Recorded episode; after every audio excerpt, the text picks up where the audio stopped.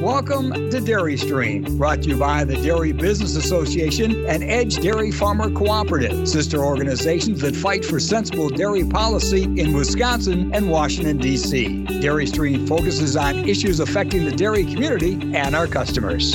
Hi, I'm your host, Mike Austin.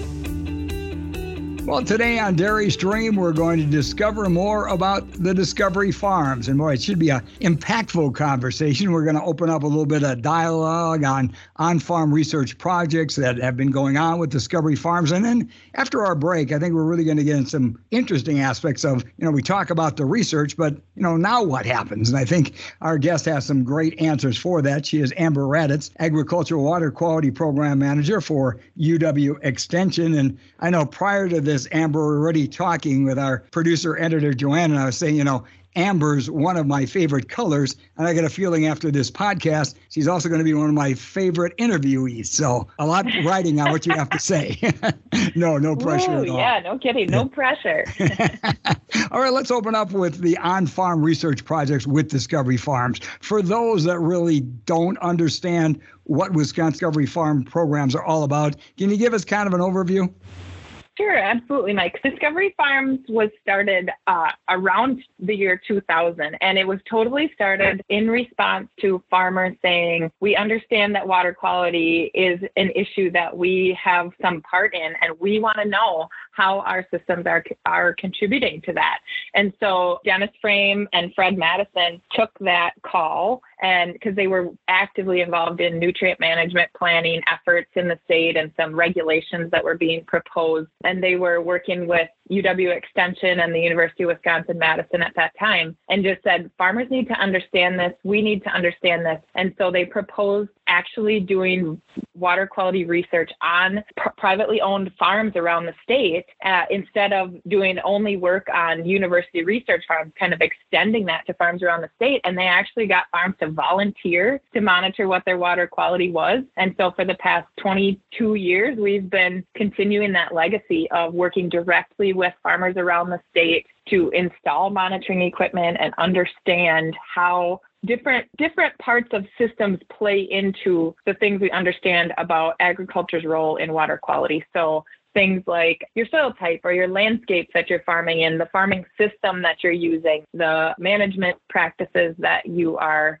employing. So, so those farmer participants really are what drives the program. And, you know, if I had to give you just really three pillars of Discovery Farms is we are founded on farmer leadership. So farmers asking the questions that we need to understand, both the farmer participants and also our steering committee kind of helping us understand what research questions are out there. And then um, the other pillar would be credible water quality research. We partner with the U.S. Geological Survey to actually collect the data from farms, and that makes it some really credible, unbiased water quality research data.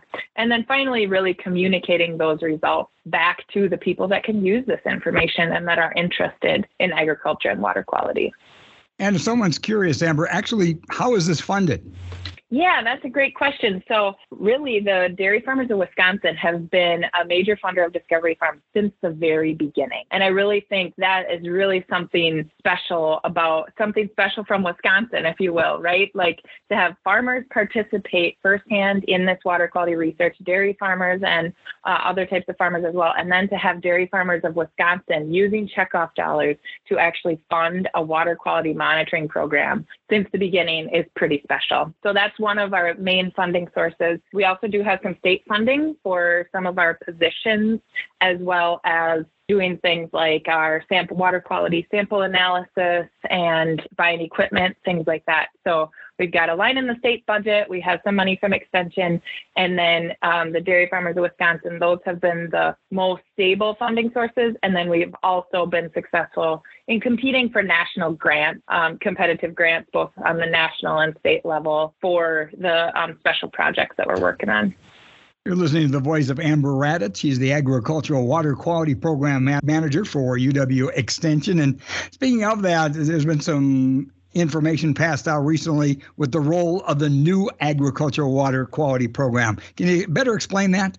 you know, like I said, Discovery Farms has this kind of legacy of working with farmers on water quality information. And to tell you the truth, I've been with Discovery Farms, which is over 10 years now really all that has happened is a demand the demand has grown for more of this type of information and for more communication and more resources and and being in more places. And that demand has grown because farmers are participating in farmer led watershed groups because farmers are really interested in how to get involved in the parts that they can control about this water quality question. So Extension has heard that demand for more resources and more information and actually has funded the agriculture water quality program, which Discovery Farms will sit right inside. And that's, this will allow Discovery Farms to focus on the research end, that farmer led credible water quality research. And then our ag water quality staff can pick up the communications and outreach end of this. So, really using that Discovery Farms information to create useful products and information for farmers and farm advisors and others to really use to adapt their practices. So the new ag water uh, quality program will currently have four outreach specialists along with myself and uh, John Exel who are managing the program. And this just is going to bring tons of extra capacity to farmers around the state on this topic. So more resources, more people to contact. And you mentioned earlier about the pillars that were involved, and you talked about communicating results. And because of participation of producers and even you expanding uh, your resources, I presume now you do have more capacity to communicate results through the agricultural community? Yep, that'll be the goal. Yeah, so we're able to use extension funding to hire the new outreach specialists, and those folks will be stationed in areas around the state. So one will be in western Wisconsin, one will be in eastern Wisconsin. We'll have somebody in central Wisconsin and someone in Madison. And then be so generally you're covering the whole state. That's our goal, right? That's that's the hope is to be able to provide service around the state and um, communicate those results and help understand what questions farmers are asking and bringing them back to be able to see if there's some way we can do more research to help understand the questions that farmers really need to understand. And I always know through my decades of being a farm broadcaster, whenever I did a program or that, it seemed like producers really drawn to stories that involved other producers and what they were doing. And you had mm-hmm. mentioned earlier about producers volunteering their land for these projects. So could you maybe discuss a little further the on farm projects being done by Discovery Farms? What Discovery Farms, what our traditional way of doing things has been is that we stay on a farm for five to seven years. So the current projects are not the only projects that we've ever done. So we've, you know, been through several farms and graduated those farms and now are uh, continuing to move those pieces of equipment around the state to monitor different types of farming systems or different landscapes or just understand more about these systems. So right now, what we have in place are several edge of field sites where we partner with the U.S. Geological Survey and also local partners to be able to understand surface runoff. So the, those stations are totally in place and maybe like set up in a waterway or some similar situation in a field put in place to be able to understand what is in water that moves off of a field out over the surface. So, what is in that water from a standpoint of um, nitrogen, phosphorus, and sediment? How much water moved off the field and when it happened. So, what we do is take those that water quality information, both the sample analysis and the knowledge of how much water moved, and then combine that with things like the agronomic data and the weather data to come up with those communication of results that we talked about. So right now, our edge of field sites are on. Are, they are in Kewaunee County, they are in Langlade County, they're in Juneau County, and they're in Marathon County. So we have four counties that have a couple of sites in each county, and in each county, we're kind of looking at something different. So in Kewaunee County, we're looking at um, the impact of cover crops, no-till, low disturbance manure incorporation on especially sediment loss there because those are challenging soils. They are tight clay soils. They like to stay kind of cool and wet and and they're not the, the hilliest parts of the state necessarily, but we're looking at longer slope lengths and just kind of a vulnerable situation there from a soil loss perspective. So we're working with two farmers in Kewaunee County on trying to get that under control and really understanding the impacts that all of these recommended practices like cover crops and no-till and low disturbance manure have on uh, especially phosphorus losses in that part of the state. In Langlade County, we're actually working with the potato and vegetable group and also their local farmer-led watershed group to understand if there is a possibility and how it might impact water quality to try to incorporate cover crops into seed potato rotations. So that's a really interesting idea up in the Antigo Flats to try to understand how we can protect that soil more times of the year. Then when we move down to uh, Marathon County, that's a new project we just started last fall. And those sites are in place to understand, again, on kind of tighter, traditionally more wet soils to understand how dairy can work on on those soils. So one of the farms is a grazing dairy, and one of the farms is confinement dairy that mm-hmm. is using cover crops and all the all the recommended things. So, and then our last surface water station is down by Juneau County, and they're looking at some interesting things about cover crops and kind of some community-based manure uh, application strategies. So, kind of working together for, on manure application and timing. So, all of those projects even all have their own kind of flavor to them and their own priorities. And um, what we're really grateful for is the opportunity to work with those farmers and the partners that are helping us with sample collection to be able to fill those gaps in our data set. It's good to see. You just said you're basically trying to go around the entire state because we have such diversity in our soil types and uh, landscapes and uh, you know topography of the land that it's important. You can't really say one size fits all. So it's good you're doing so much research. I'm not going to ask you to count up all the sites that are currently active, but are there any new sites coming on board?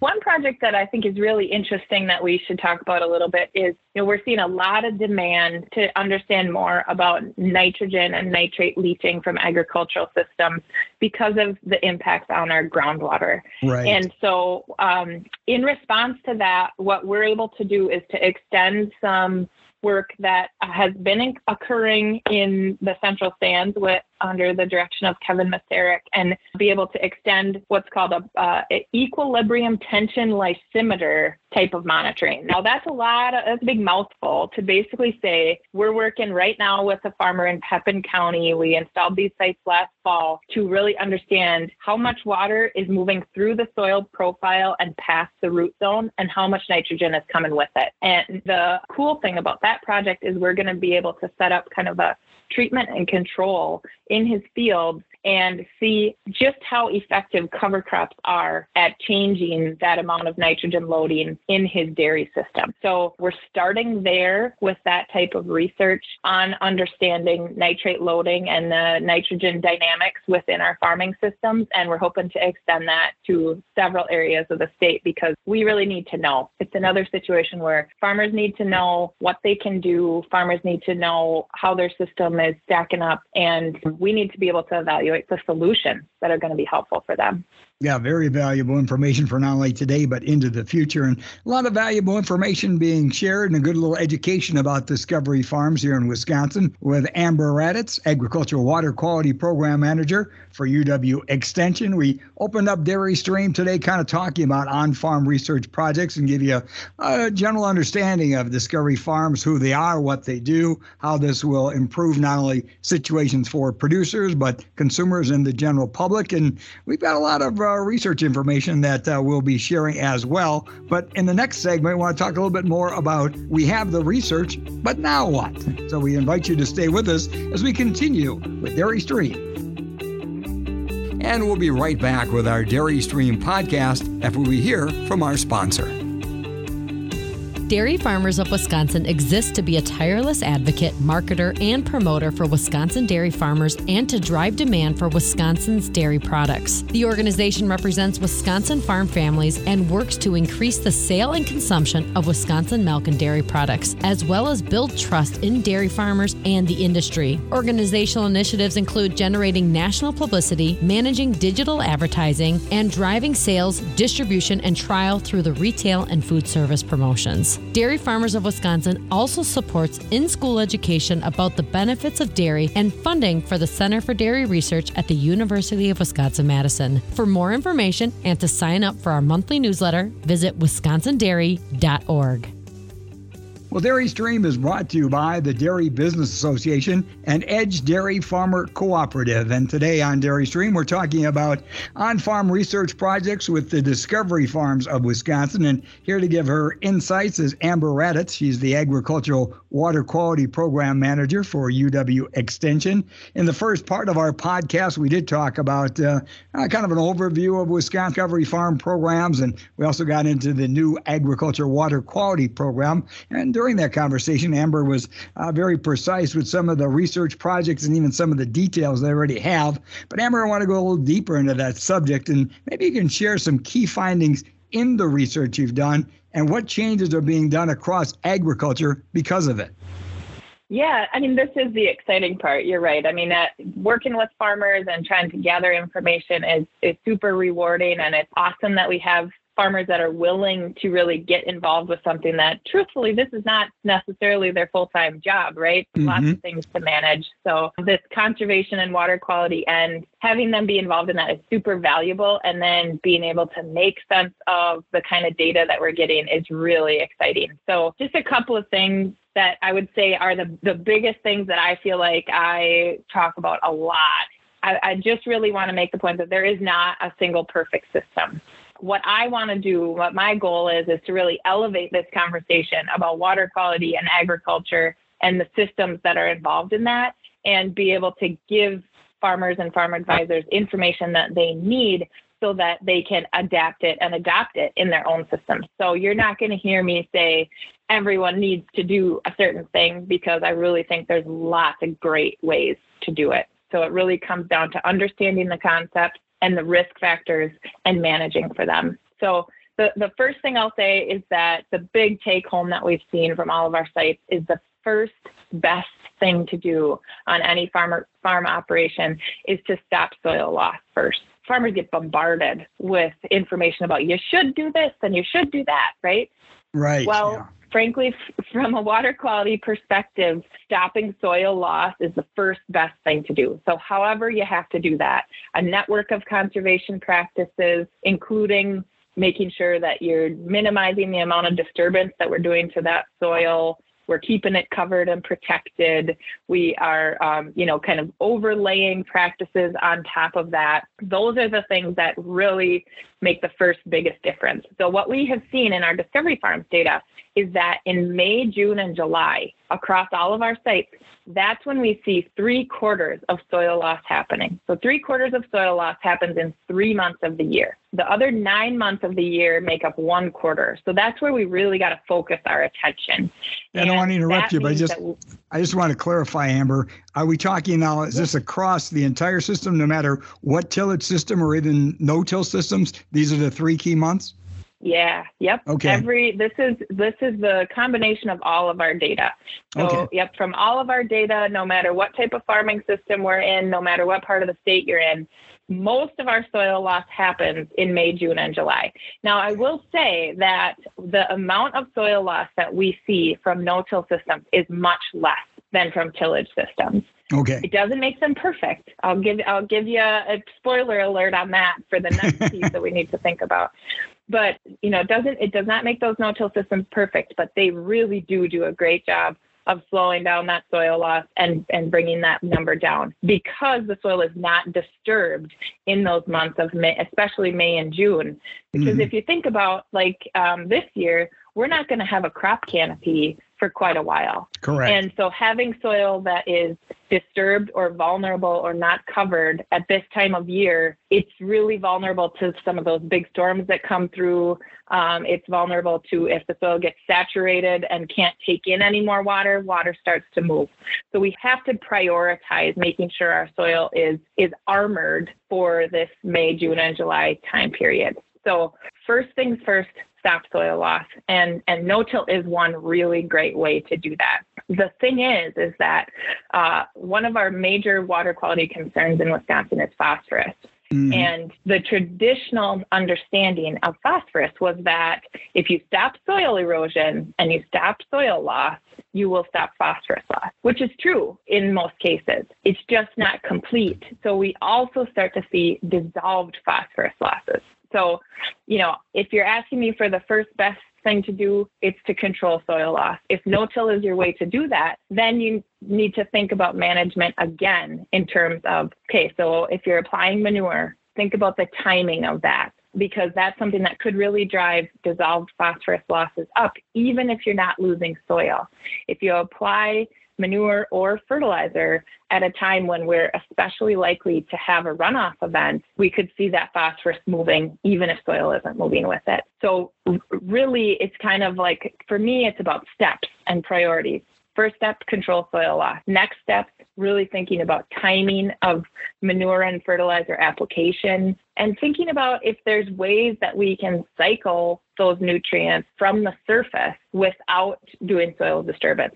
Could cover crops help us with that? Maybe. I hope so. We'll see. We're doing some work on that right now.